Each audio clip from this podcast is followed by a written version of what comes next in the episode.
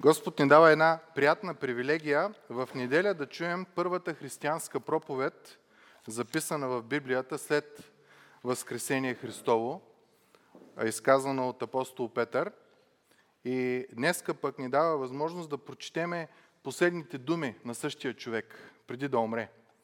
Християнската традиция казва, че най-вероятно апостол Петър, написвайки 2 Петрово, след това до седмица, максимум до месец е бил разпънат с главата надолу, знаете. Той е казал, не съм достоен да бъда разпънат със същия начин, както е моя спасител. И императора като шега, добре, ще обърнем наобратно. И го е направил. Голяма радост е за мен да чуем първото послание на Петър. Ако си спомнете, говорихме за това на Пересятница.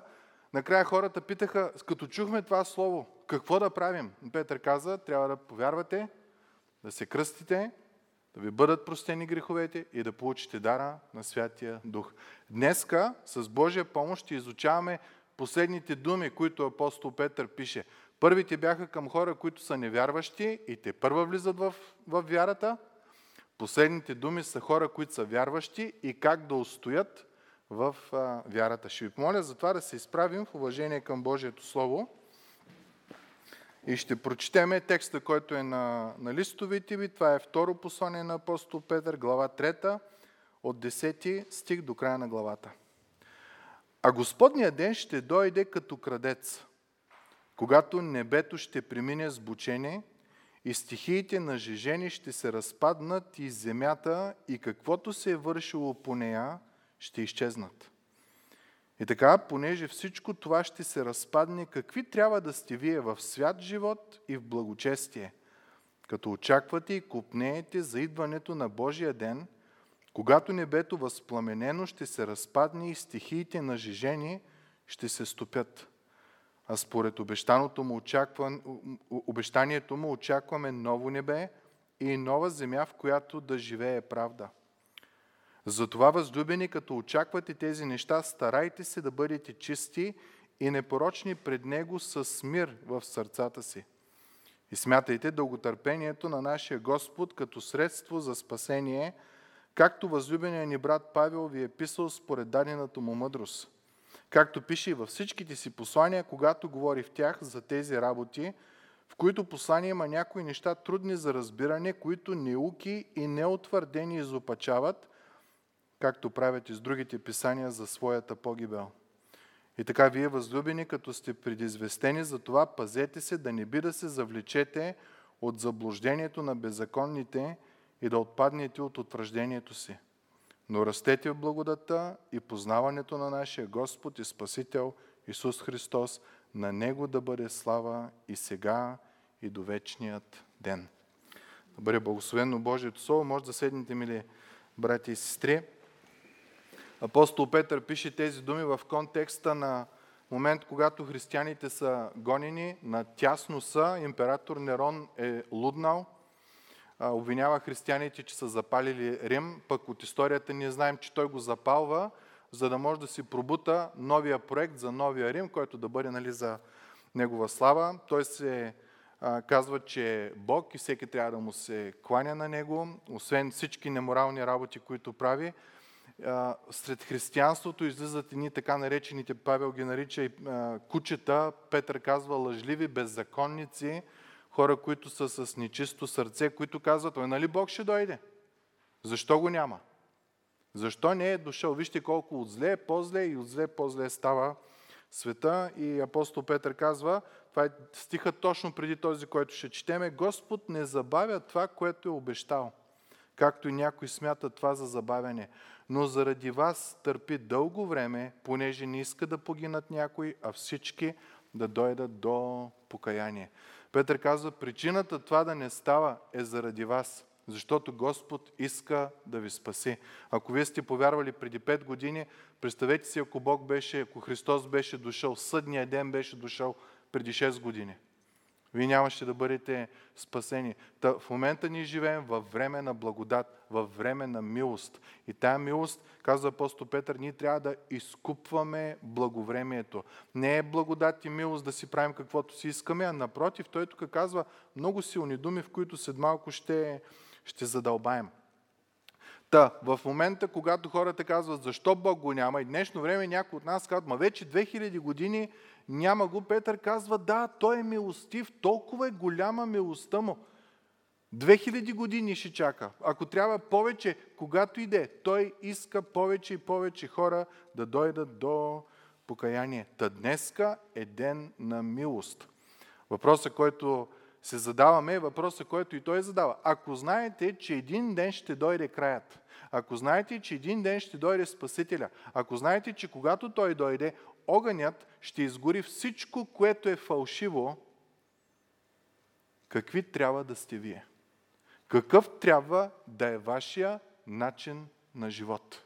Той задава този въпрос и дава отговор. Днеска ние ще направим всичко възможно да отговорим на този, на този въпрос. Как трябва да живеем ние с оглед на това, че Исус идва скоро? Какво трябва да е нашето а, отношение? Много често, когато се говори за края на дните, хората лудват, защото почват ни пророчества кога ще стане, къде ще стане и на кое място, на кое време и тия работи. Това много малко се говори в Библията за тия неща. Повече се говори ти какъв трябва да си, когато дойде това нещо. Спомните ли си Исус точно преди да се възнесе, яви се на апостолите, те му казаха, кога ще е времето, сега ли ще върнеш на Израел царство, сега ли ще стане то великия съден ден Господен, когато злото ще е унищожено и Божиите хора ще царуват. Исус какво им каза? Вас това не ви интересува, но вие трябва да ми бъдете свидетели. Тоест, не кога, къде и по какъв начин, а ти какъв трябва да си, за да си готов за идването на този ден. Та, Бог много повече го е грижа ти и аз да живеем богоугоден начин на живот, отколкото да знаем датата, мястото на събитието и тия неща. Корено противоположно на обществото, в което живеем. Всеки иска да има точна дата и точни разбирания. Нека да навлезем в текста. Стих 10. Апостол Петър казва, значи преди това той му обяснява, причината Господ да не е дошъл е защото той иска ти и роднините ти и всички да стигнете до покаяние. Защото когато Господ хлопне вратата, няма вече пускане. Историята с Ной я знаем. Бог затвори вратата отвънка. И Ной и да искаше, няма как да я отвори. Казва ни се, че последно време ще бъде като в дните на Ной.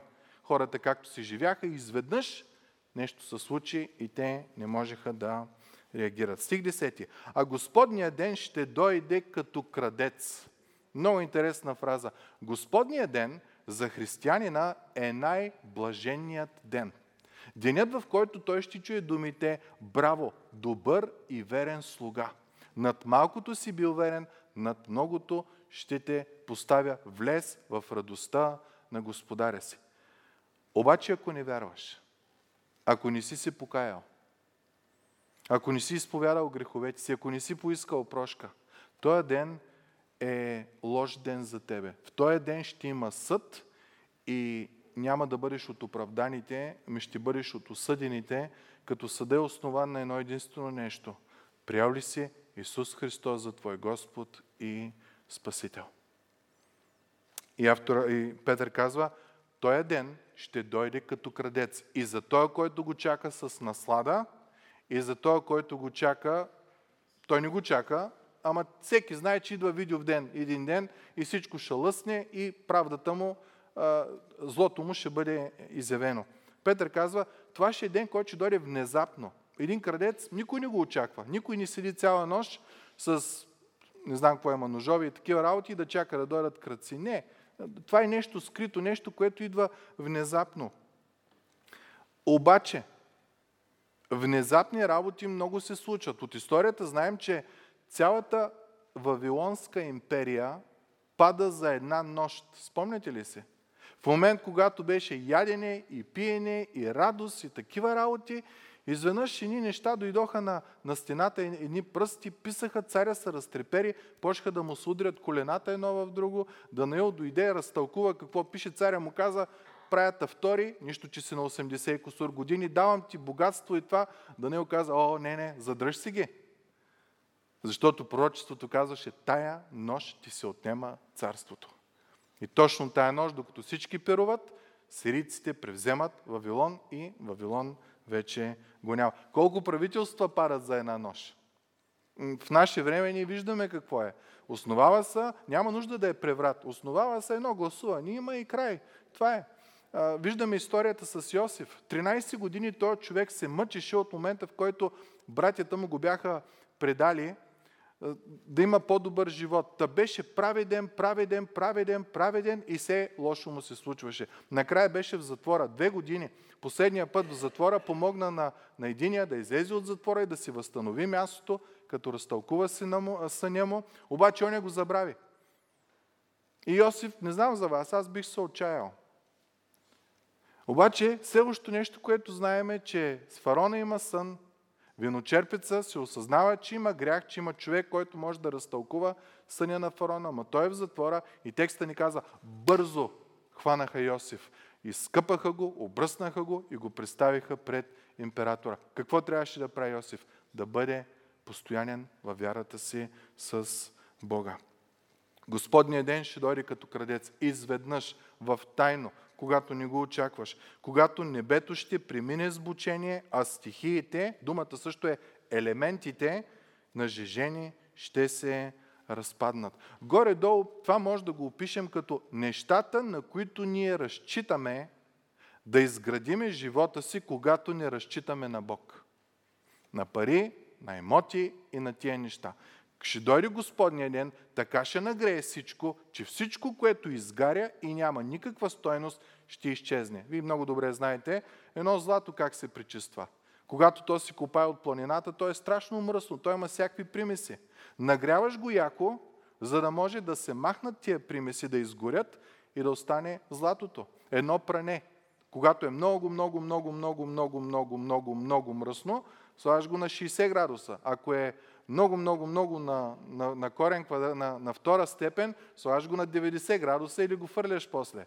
Но идеята е, че когато нагрееш нещо, тогава мърсотията изчезва и остава това, което ти е хубаво. Това казва и текста. Небето ще премине с бучение, елементите на жежение ще се разпаднат. Това, на което ти си разчитал, в което от Божия гледна точка няма никакъв смисъл, то ще се разпадне. И земята, и каквото се е вършило по нея, ще изчезнат.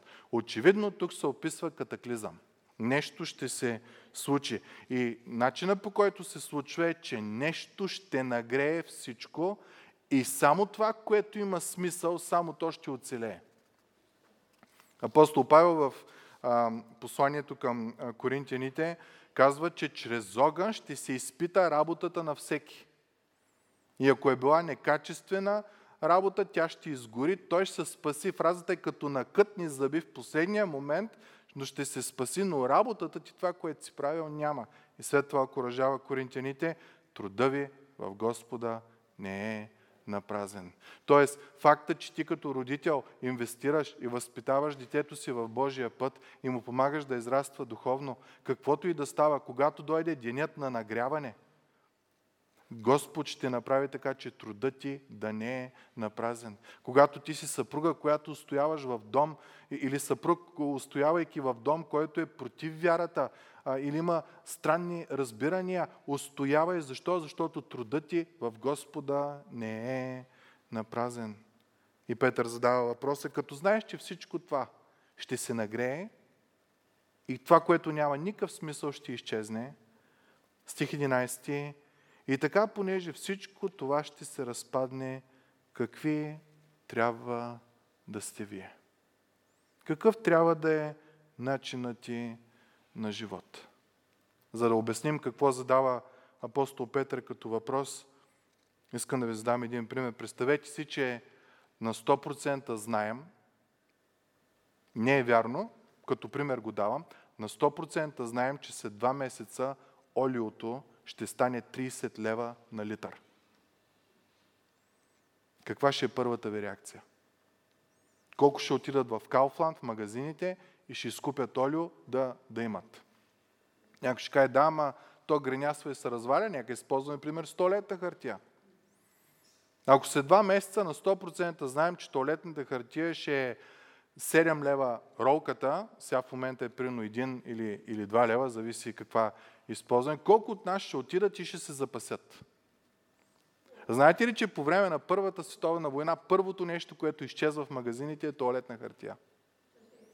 И оттам всякато стане някъде война, слухове за война, обикновено първото, което изчезва е туалетната хартия. Ама нека да не мислим за туалетната хартия. Идеята каква е? Бъдещото събитие управлява действията, които ние правим в момента. Бъдещото поскъпване на туалетната хартия управлява моето действие днеска, че аз ще ида в магазина и ще купя 10 пакета туалетна хартия. Разбирате ли? Апостол Петър казва, бъдещото събитие, Господния ден, всичко ще изгори, което няма никаква стойност. Би трябвало да ръководи действията, които правим в момента. И това му е въпроса. Ако знаете с 100% сигурност, че всичко това ще изгние, ще се изгори и ще се разпадне, какъв трябва да е сега твоя начин на живот? Библията казва, че един ден със сигурност ще дойде Божия съд. И ако знаеш със сигурност, че един ден ще дойде Божия съд, какъв трябва да е твоя начин на живот, когато знаеш, че и ти ще си изправен пред този съд? Ако знаете, че един ден злото, нечестието ще изчезне, Господ с дъха си ще унищожи сатана и нечестивите и злото. Какъв трябва да е твоя живот в момента, когато си постоянно изкушаван да вършиш зло и тези неща? И ако знаеш, че един ден ще видиш Божието лице. Лицето на този, който те е възлюбил до смърт. Лицето на този, който не се посвени да даде собствения си син – за да може ти и аз да имаш спасение. Какъв трябва да е живота ти сега, когато знаеш, че със сигурност един ден ще бъдеш изправен пред Него? Това е въпросът, който задава апостол Петър тази вечер. Спомняте ли си Йоанна 17 глава? Цялата глава е първосвещеническата молитва на Исус. Исус се моли за народа си. И в тая молитва искам да ви кажа, нищо, че е писана преди 2000 години, изказана от нашия Спасител преди 2000 години, тя е за тебе и за мене. Ще стигнем и до тая част. Но чуйте какво казва Исус. 17 глава, 15 стих на Йоан. Не се моля да ги вземеш от света. Не искам да ги грабваш. Искам да ги пазиш от лукавия. Те не са от света, както и аз не съм от света. Освети ги чрез истината, Твоето Слово е истина. Много интересна молитва, която има Исус към своите последователи. Не ги взимай, не ги грабвай, не ги махай. Ще става трудно, но не ги махай. Защо? Защото те не са от света, както и аз не съм от света. Ти и аз, мили братко и сестро, от момента в който повярвахме, изповядахме греховете си, Бог направи нещо ново в нас. Той ни ново роди. Ние сме нови хора. Купнежите, желанията ни стават нови. И ние това го виждаме. Защо? Защото вече има битка в нас. Преди начина на живот, който сме живяли в грях, въобще ни е пукал, ще излъжем ли, ще измажем ли, ще, ще направим ли нещо, за да е на нашата. В момента има нещо, което ти удря съвестта. И това е Божията благодат, че Святия Дух, който идва и те променя. Ново раждате, ставаш нов човек. Исус казва точно това. Те не са от света, както и аз не съм. Ние сме нови хора. Нашия характер започва да става Христоподобен на този, който не е от света и нашия не е от света. Когато пробвали сте а, християнския стандарт на живот да го прилагате в светска среда, каква е реакцията на хората? Ти да не падаш от Марс. Ти знаеш ли в какъв свят живеем? Е, Исус казва, аз не съм от света и те не са. Начина на живот на тебе и на мене е коренно променен. Ние знаем кое е истината от Божия гледна точка. Ние знаем кое е правдата от Божия гледна точка. Ние знаем, че сме възлюбени от Бог. Света не го знае това. Света търси любов по всякакъв възможен начин, на всякакво възможно място, но не и Бог. Ти и аз сме го намерили. И нашия, нашата любов е уникална. Любовта, която сме намерили е уникална, защото е намерена във вечния. Много хора намират любов в гаджето. до момента в който ги напусне. В съпруга, до момента в който, ако стоят до край, си замине. В колата, в GSM, не знам, изберете си нещо.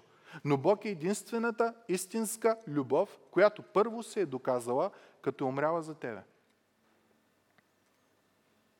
В момент, когато Господ трябваше да накаже злото, той не наказа тебе, който вършиш злото, а неговия син, който понесе твоето зло върху себе си. Християнският живот е живот на непрестанна любов. Всеки ден ти и аз се къпим в Божията любов, изляна чрез Исус Христос. Как става това? Четеме Словото. Много хора казват, това е Божието любовно писмо към тебе и към мене. Исус казва, не ги махай от света. Те не са от света, да, както и аз не съм, защото са мои хора, но не искам да ги махаш. Още нещо, нашия път, нашия, ние не сме от света, както Исус не е от света. Знаете ли Библията как нарича християнския начин на живот? Апостол Павел в Коринти ни казва превъзходен път. Невероятна фраза. Не хубав път, не добър път, а превъзходен път. И не превъзходен по отношение на знания, колко си умен, колко си прекрасен, колко си образован и колко това, ами е по отношение на това, че ти ходиш по стъпките на Христос. Това е превъзходния път. По-превъзходен път от този няма. Ние имаме различен начин на мислене, различен светоглед. На нас радостта ни не е в материалните неща, които придобиваме. Да, използваме ги, за да улеснат живота ни, но не е самоцел в нашия живот да придобия повече и повече и повече. Ние чакаме спасение, ама не от партия, не от свръхсила, суперсила, която е на света. Ние чакаме спасение от Спасител, който идва от небесата. Нашия Господ и Спасител Исус Христос. Той победи смъртта. Всичко друго е покорено на смъртта. Нашето спасение заради Христос е в кърпа вързано. Там ни е надеждата. Исус казва, не ги махай. Не ги премахвай, не ги грабвай. Те има нужда да бъдат на света. Знаете ли защо трябва да бъдем на света? Защото сме солта и светлината на света. Една от ролите на солта, няма да се впускаме в детайли относно това, ролята на солта е да запазва, да консервира. Твоята и моята роля като Божии хора, оставени тук на земята, е да запазваме Божиите ценности в сърцето си, в дома си, та да може повече и повече хора да достигнат до покаяние. Светлината изявява и посочва. Изявява мръсотията и посочва правия път. Това е нашата роля – затова Исус казва, те са нужни на света, не ги махай, не ги премахвай. Апостол Павел казва, нашата роля като християни е да сме като свет, небесните светила, звездите, по които хората са се ориентирали, понеже живеем в опако и извратено поколение. И начина по който сме като небесни светила е, като изявяваме Словото на истината. Мили братко и сестро, не знам дали осъзнаваш – какво блаженство е да познаваш Господа. Познаването на Господа те променя. Ставаш с Богоподобен, Христоподобен характер. И както Исус му казваха, ти си куко, така и на тебе го казват, но Исус казва, ти си светлината на света и солта на земята. Ти си за овкусяване, ти си за консервиране, за запазване, ти си за изявяване на грешните неща, но веднага другата ти роля е да покажеш къде е истината в живота си. И тая прекрасна молитва на Исус продължава с тебе и за мене. И не се моля само за тях, за апостолите, но и за онези, които биха повярвали в мене чрез тяхното учение. Мили братко и сестро, не знам дали осъзнавате, че днеска 2000 години след Възкресение Христово, ние вярваме в Неговото име и тази молитва е за тебе и за мене. Исус казва, не ги грабвай от света, не ги махай, остави ги. Те са за сол и светлина. Ти и аз сме призвани от Бог да бъдем сол и светлина в дома си, на всяко едно място, където сме, на работното място или където и да е. Исус казва, не им позволявай да се съблазнят от злото. Не знам дали сте изпадали в моменти, когато виждате наоколо зло, зло, зло, вие устоявате, обаче те, които вършат зло, както казва псалмиста, казва, като зелено дърво се разлиства, разширява се и става по-богат и по-силен и по, и по, и деца има, и всичко има, и ти си кажеш, пък аз, горкичкия, който устоявам в истината, съм като една стафитка и съм ми съкнал като едно отравниче в пустиня. Исус казва, Господи, не им позволявай да се обезокоръжат, не им позволявай да изоставят това. Изкушението е огромно, нека да си признаем. Исус казва, не, не им позволявай да изпаднат, не им позволявай да отпаднат. Защо? Защото всяко нещо незаконно, нечестиво, към което ние ламтиме, един ден ще бъде изгорено. Господи, не им давай молитвата на Исус да тръгнат след неща, в които няма никаква стойност. Представете ли си цял живот да работите за пари и да намерите работа, където пачките валят? И след половин година инфлация. И това, което сте имали като 1 милион, да стане 1 лев. Каква ще е реакцията ви? Ще се разплачете, нали така? Ще се разревете. Ако щете, вярвайте, имало е такива хора. Пророк Захария пише своето си послание към евреи, които са останали в Вавилон, след като им е било позволено да се върнат в обещаната земя. И призовава а, евреите да се върнат обратно и им казва, защото скоро време Вавилон ще бъде унищожен от сирийците. И чуйте какво казва Захария. О, отърви се Сионова дъще, символично за евреите, която живееш с Вавилонската дъщеря. От историята знаем, че когато евреите отиват в Вавилон като, като роби, за 70 години те успяват така и да овладеят малко и бизнеса там. Имало доста от тях, които са успяли. И голяма част се е върнала обратно в Израел, когато Бог позволява, чрез, когато царя позволява да се върнат, но голяма част си казали, не, ние ще останем тук. И част от това е историята с Сестир и а, нейния а, Вуйчо. Това са хора, които са останали след това. След това.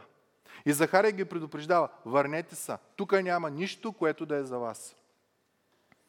Обаче някои си казвали, о, гледай се работата, Бог на доверие тук. И сега сме успяли. И за една нощ Вавилон пада.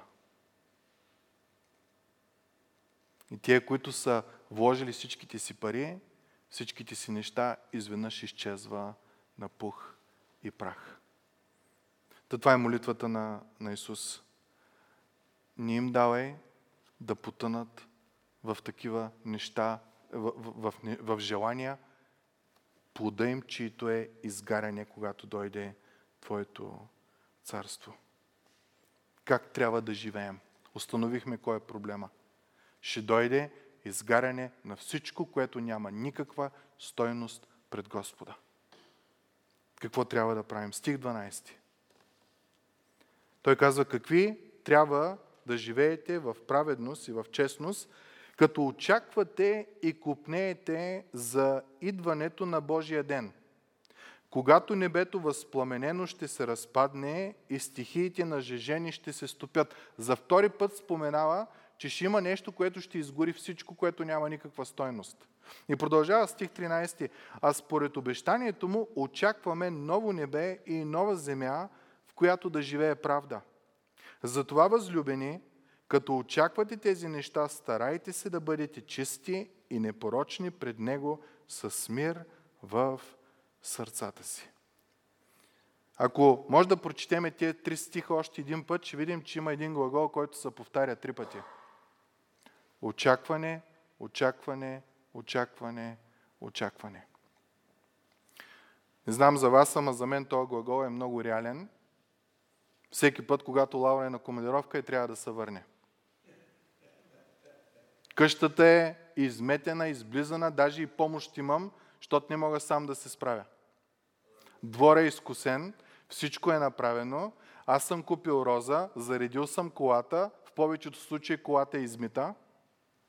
Отивам на летището да я чакам, строил съм се там и дори да познавам някои от хората, които също чакат, аз не им обръщам внимание, моите очи са към вратата, откъдето излизат пътниците. И ги преглеждам много добре, дали е куфара на съпругата ми и дали е съпругата ми. Аз очаквам, аз внимавам, аз очаквам, аз внимавам и когато тя дойде, радостта ми е пълна. Защо? Защото аз съм очаквал. Ако е било, е, тя като дойде се оправи. Ни двора е изкусен, ни къщата такова, да съм закъснял да, да я взема, а, да, да не съм живял в живот на очакване, аз няма да имам никаква радост, когато тя дойде.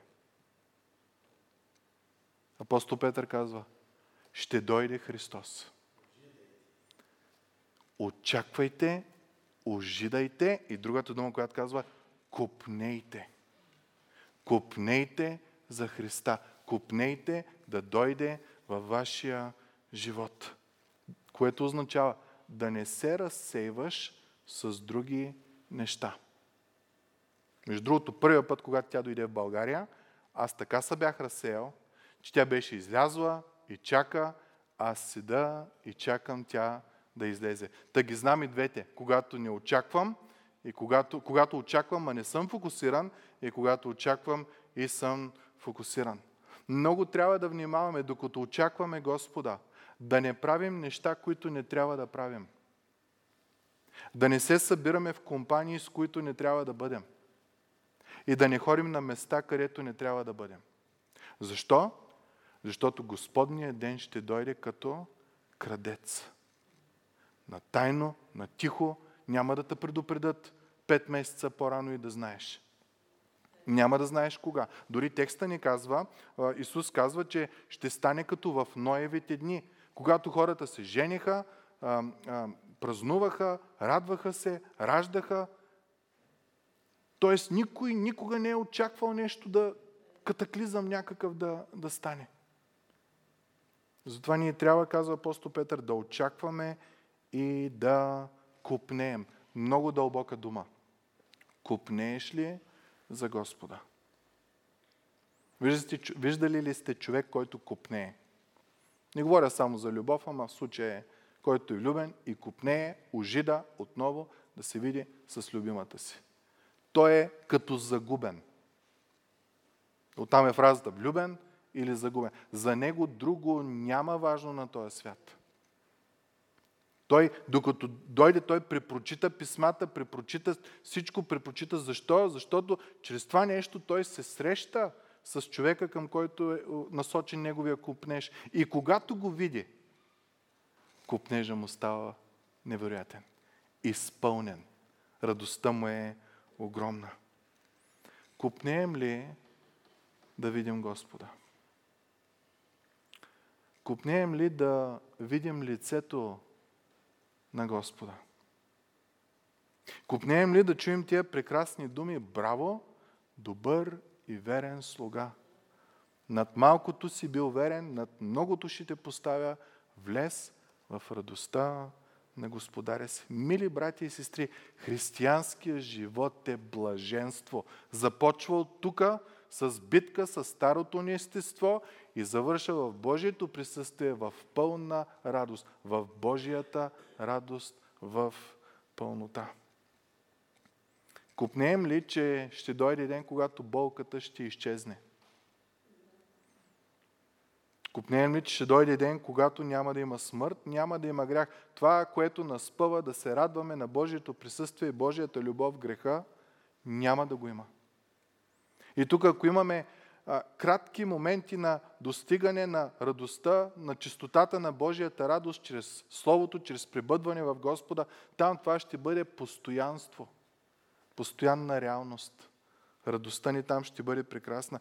Купнеем ли за момента, когато сам нашия Спасител ще обърше сълзите ни? Колко превъзходно нещо е. Знаете ли какъв е проблема? Много често срещам християни, не знам да има някой от църквата тук, но много често срещам християни, които очакват да дойде Божия Господния ден, за да смачка неправедните хора. И си казвам, знайки Божия характер, който ни е открит в Христос, и този начин на мислене, на този християнин нещо не е уред. Преди малко Петър казва, причината Господ да се бави е, че иска всички да достигнат до покаяние. А ти изведнъж Божия човек си кажеш да дойде Господ по-бързо, че да ги смачка злите. Не. Ние сме хора на милост, а не на отмъщение. И нещо време, социалните медии, много християни, начина им на писане, начина на изказ, с злобата, с нещата, с които говорят, все едно очакват Господ да дойде и да смачка всичко нечестиво като хората, да ги унищожи. Когато Господ е в момента, в процес на милост, на благодат, давайки време за спасение на хората. Стих 13. А според обещаното му очакваме ново небе и нова земя, в която живее правда. Невероятен, невероятна дума. Не в която има правда, днеска има правда, при той правителство има правда, днеска в моя живот има правда, не, в която живее.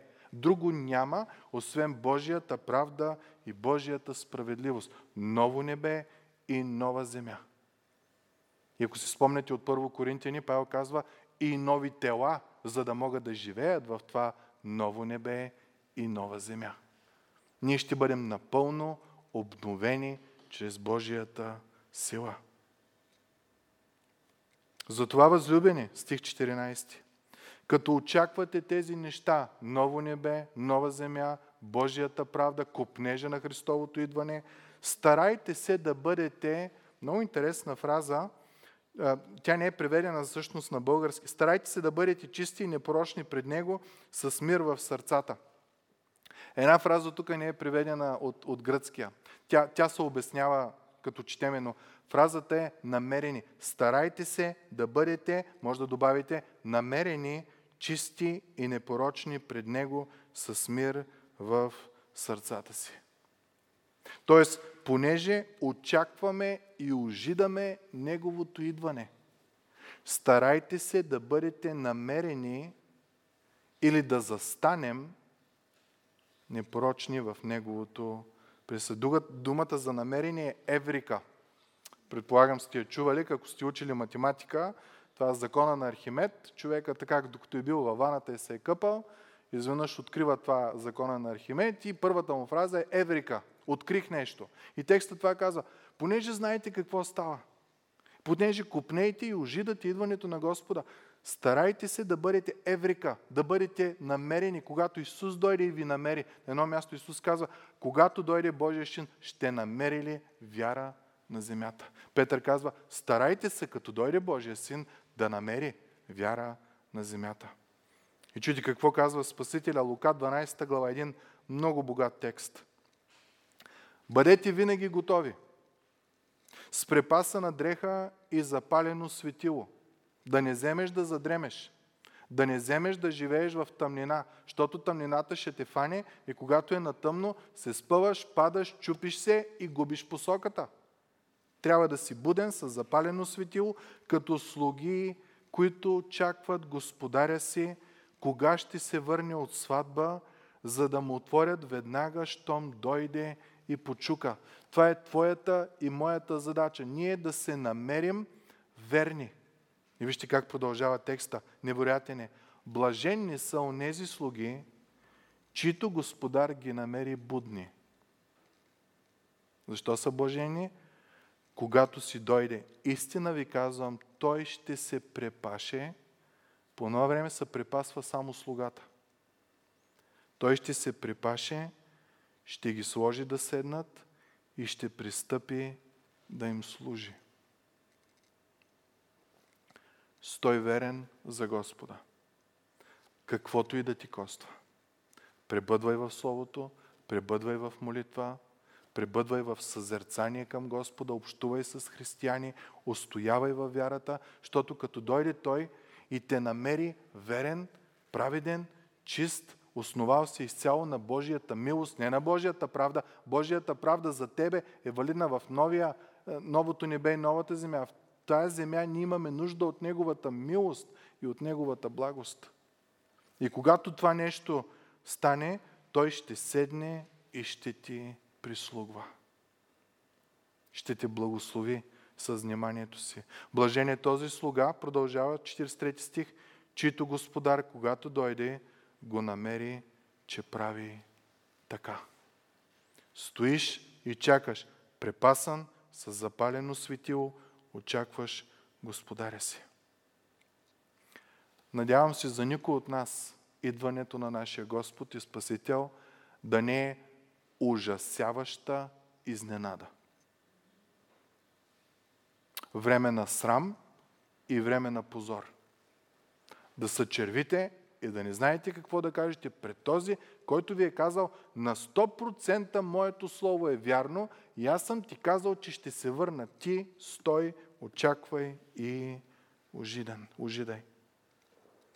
Бъди верен до край и ще получиш венеца на живота, който сам Господ ще ти го даде.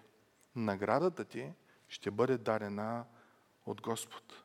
Някой ще каже, да, ама е много трудно.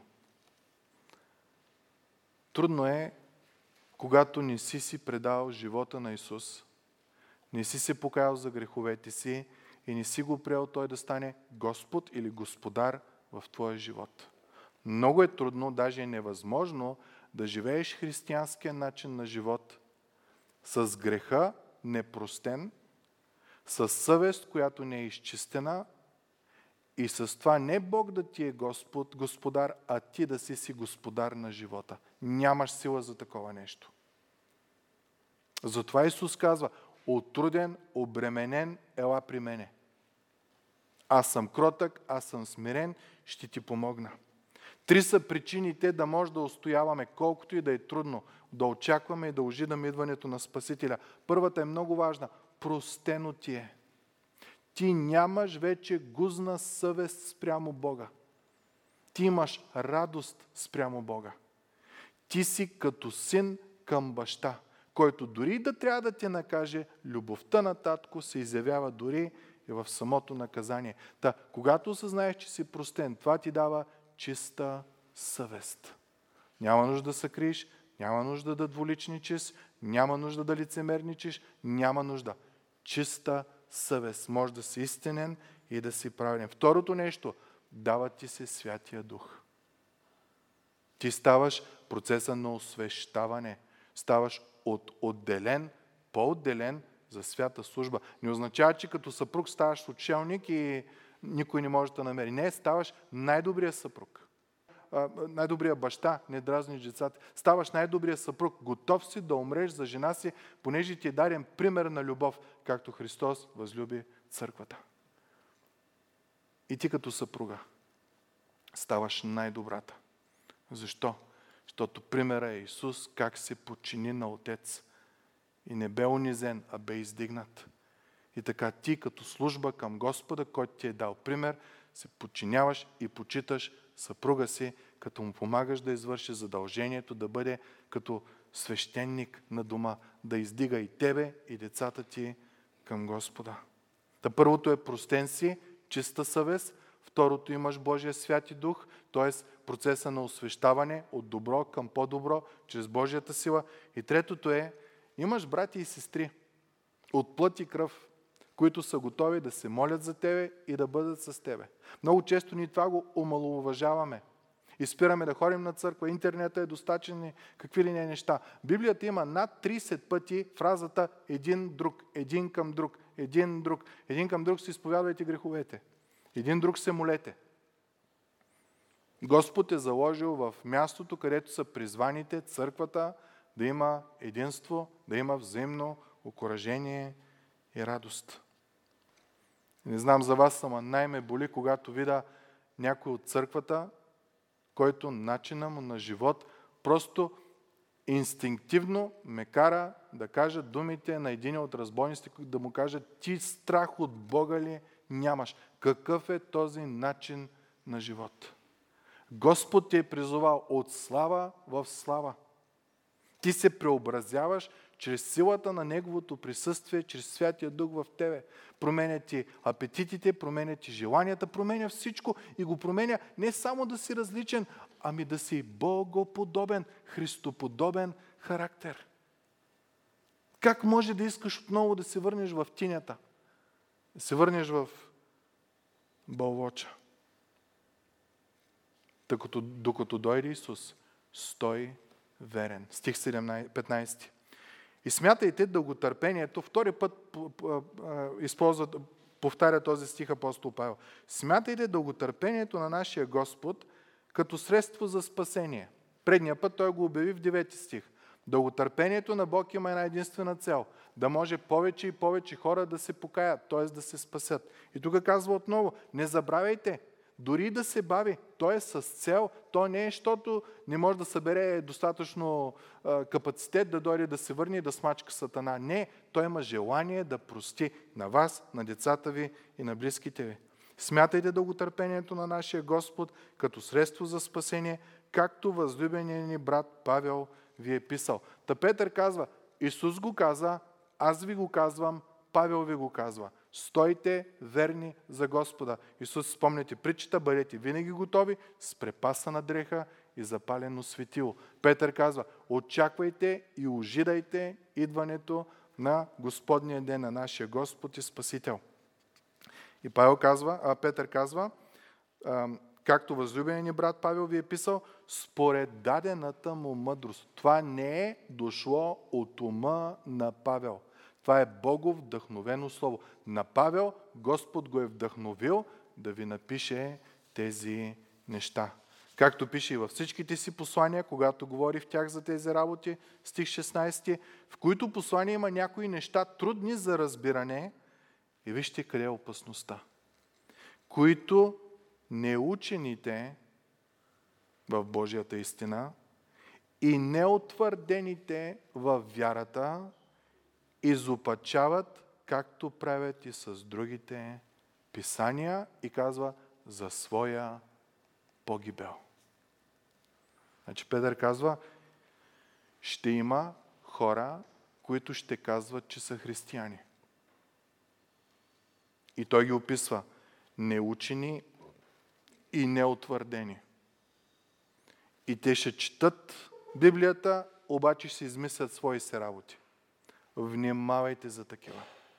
Внимавайте, разчитайте написаното Божие Слово. В днешно време има много хора, които си лепват табелката, че са християни и не вярват в ад.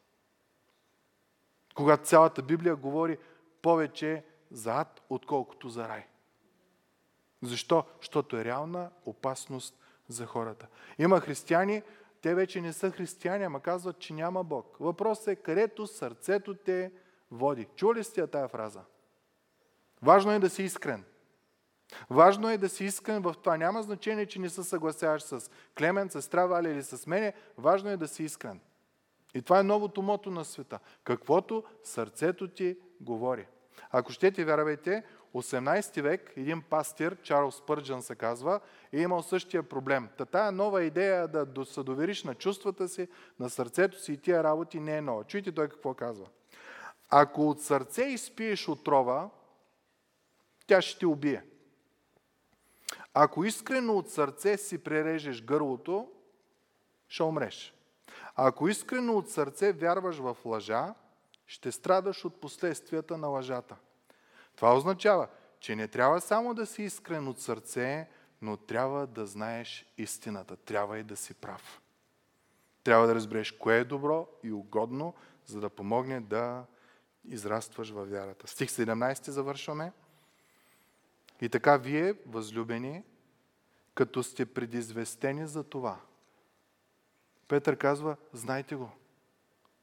Аз го видях, аз бях с него, на него може на 100% да му се вярва. И вие, възлюбени, страхотна фраза. В Новия Завет по-честата фраза за християните е тези, които обичат Господа или възлюбени. Християни се споменават само два пъти. Възлюбени. Ти и аз днеска, Ако сме се покали за греховете си и сме приели Исус Христос за Господ и Спасител, имаме титлата възлюбени. Толкова е уникално. Като сте предизвестени за това, че ще дойде края и ще изгори всичко, което, е, което няма стойност. И ще дойдат лъжливи учители, които са неучени и неотвърдени и ще изопачават Словото. Пазете се да не би да се завлечете от заблуждението на беззаконните и да отпаднете от утвърждението си. Та в цяло, това цяло послание на надежда има едно много сериозно предупреждение. Внимавай да не тръгнеш по пътя на беззаконниците, по пътя на нечестивите. Исус казва, не ти казвам, Господи, да ги махаш, да ги грабваш от света, моля те да ги пазиш. Защото може да дойдат и лъживи учители и всякакви такива неща. Стих 18. Но растете в благодата и познаването на нашия Господ и Спасител Исус Христос. На Него да бъде слава и сега, и до вечния ден. Невероятно послание. Растете в благодата на нашия Господ. Всеки ден упреснявай си знанието и осъзнаването, че ти си простен, че ти си възлюбен, че към тебе Бог, който е можел да покаже а, справедливостта си, показва милостта си. И това нещо ще стопи и сърцето ти, и кораво сърдечието ти, и ти ще станеш благ и кротък, като нашия Господ и Спасител Исус Христос. Защо? Защото е време за спасение. И за тебе, и за близките.